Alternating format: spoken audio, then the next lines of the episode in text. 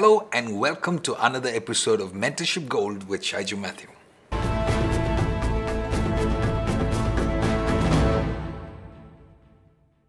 Today, I want to bring you an exciting topic which I believe is going to help you to receive better from your pastor. There are times when I have seen many believers that are frustrated in their walk with God, especially because they've not been able to receive as much as they hope to receive from their church. So today, I want to give you a few reasons that will help you understand why you are not receiving as effectively as you're supposed to receive from your pastor. Take a second to think about when was the last time you had a guest minister, a traveling evangelist that visited your church? Do you remember how exciting it was? The publicity that he carried, the advertisements that were involved, the expectations that soared high? And there was this whole commotion about how this anointed man of God is about to bless your life. And you came into the service with great expectation. And as you expected, you benefited and was greatly blessed.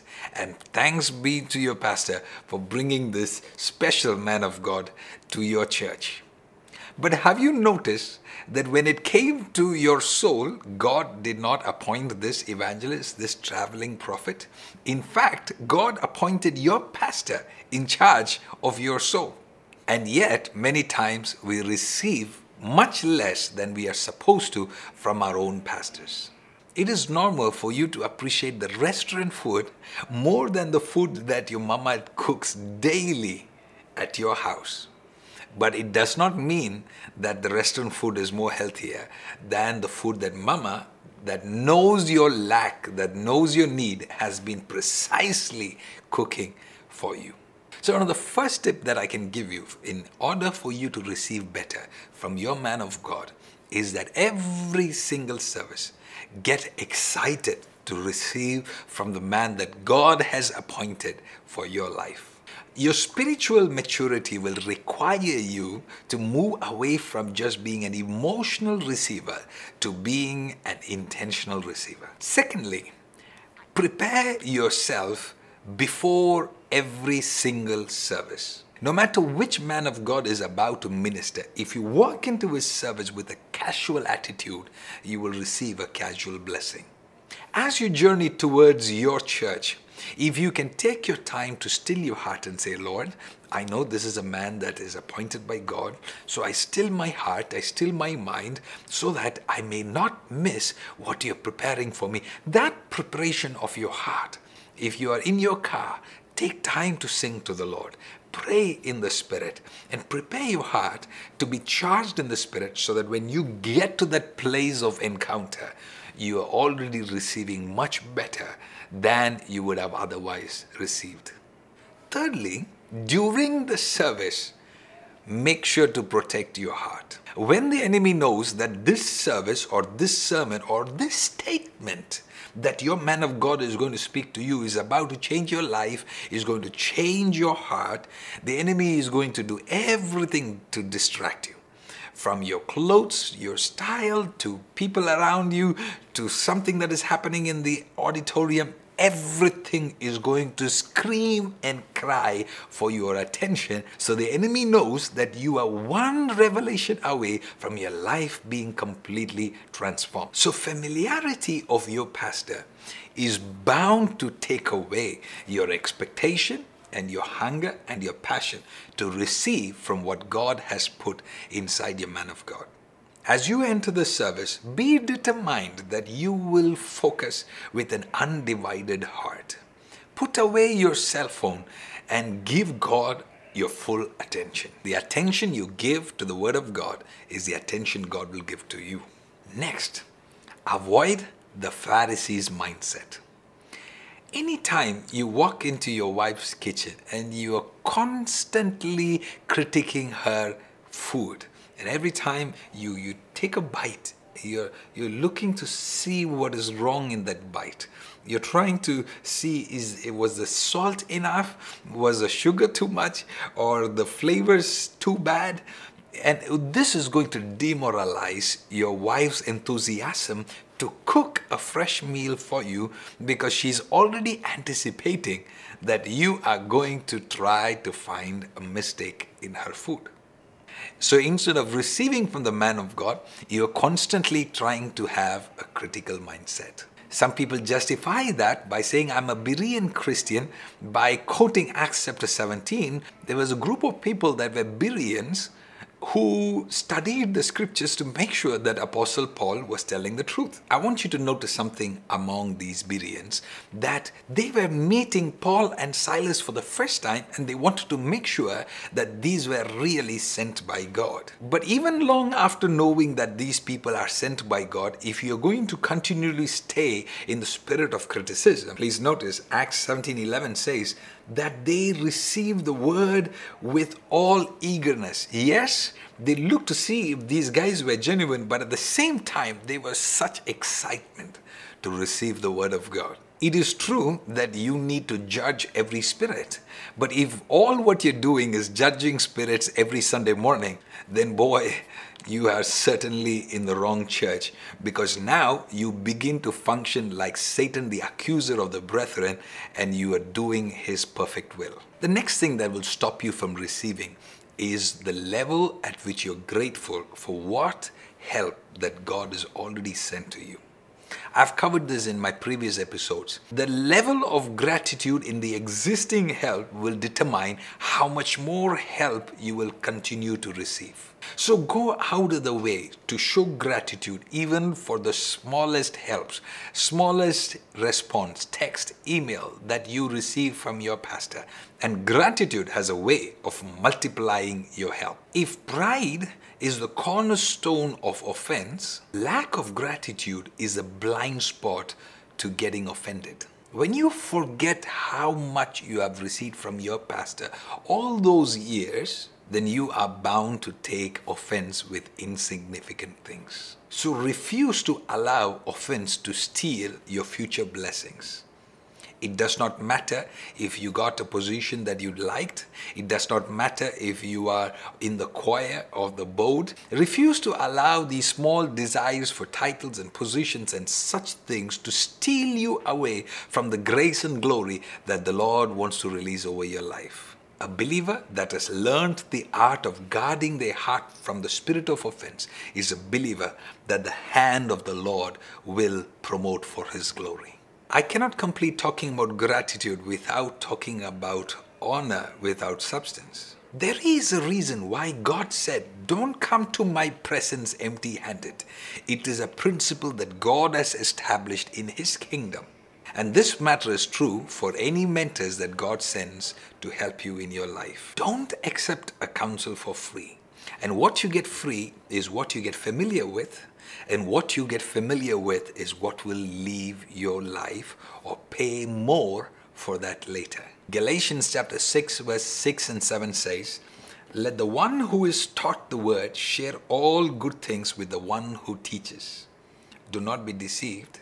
God is not mocked, for whatever one sows, that will he also reap. I pray that as much as it is the duty of the shepherd to protect the sheep, but it is also the blessing of the sheep that it gives its wool to keep the shepherd warm.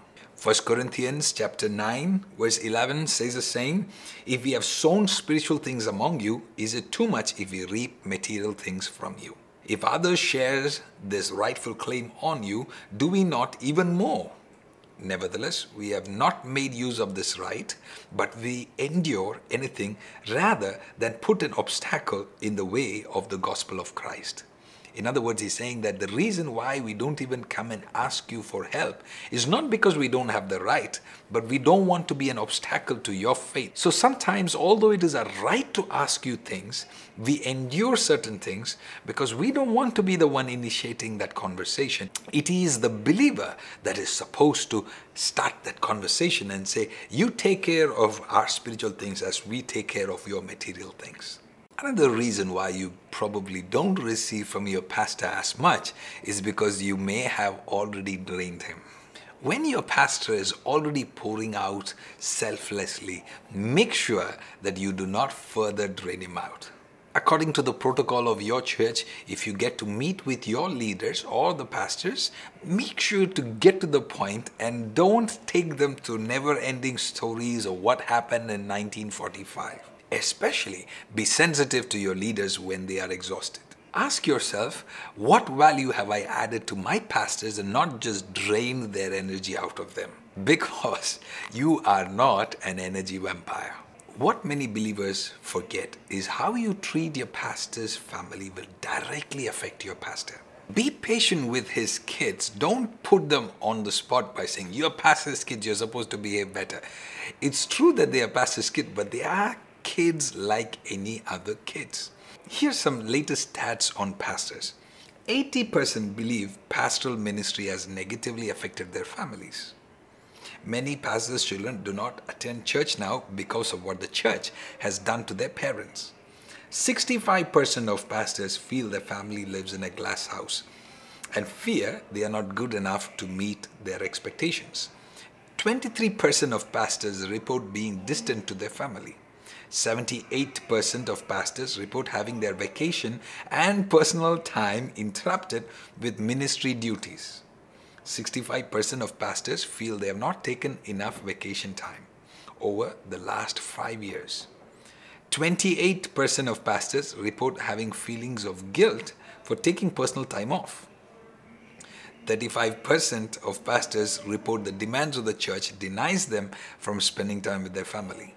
Another shocking stat is that it is only one out of 10 pastors that will actually retire as a pastor. One out of 10.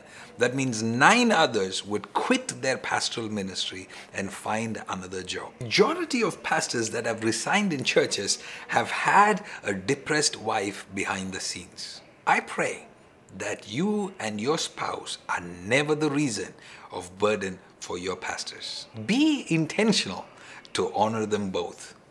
Don't honor your pastor on the Father's Day and forget his wife on the Mother's Day. Remember, your pastor's wife is the closest person to the pastor. That means it, she is the one most exposed to the anointing of God on his life. And wisdom will require you to learn the art of tapping that grace as well. Next reason you may not be receiving from your pastor as much as you should is because you're surrounded by offended people. It's right that you are not offended, but as long as you are surrounded by people that are critical towards him, it is only a matter of time that their offense becomes yours. Notice that Judas himself was not offended with Jesus, but he was always surrounded with people that were critical of him. It was only a matter of time that Judas himself betrayed his master. Can you imagine Judas justifying himself that he was only meeting with a chief priest that knew theology more than anybody else, but he did not know that this would take away his very own life?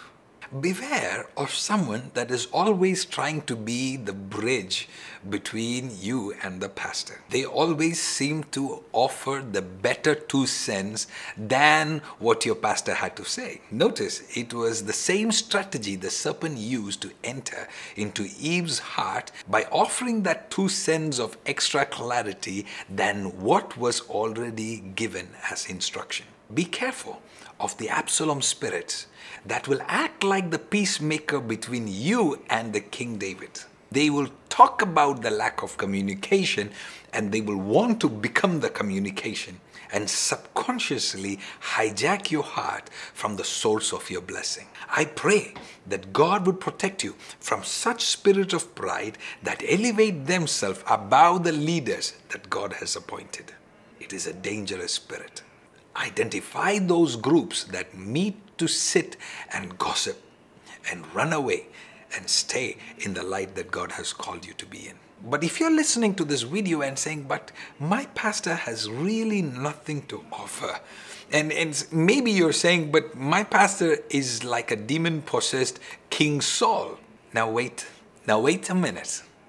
Before you call someone lost, remember the gifts of God are irrevocable. Is your pastor really lost or is he going through a valley experience that by the grace of the Lord that he is going to be bouncing back into mighty grace? Long after this King Saul was demon possessed, David refused to lift his hand against the king and refused to be the one that would finish his life because he feared God. Now, if God can use David to thrive under such circumstance, I believe, irrespective of what you're facing, God can still cause you to grow. But if you are finding yourself in a place where you believe that this environment is going to cause me to spiritually die at all cost, I encourage you to find another man of God that will feed your spirit and cause you to grow. But even when you want to relocate yourself to another church under another pastor, make sure that you go out of the way to live with honor. In Galatians chapter 6, I read that verse to you. It says, Let the one who is taught the word share all good things with the one who teaches. And the next verse is very unique. It says, Do not be deceived, God is not mocked. For whatever one sows, that will he also reap. For the one who sows to his own flesh will from the flesh reap corruption. But the one who sows to the Spirit will from the Spirit reap eternal. And it goes on to say, How do not be weary of doing good. So I pray that God will give you the grace to protect your heart from the spirit of rebellion. And it goes on to encourage do not be weary of doing good. Because there are going to be times when doing good is no more easy.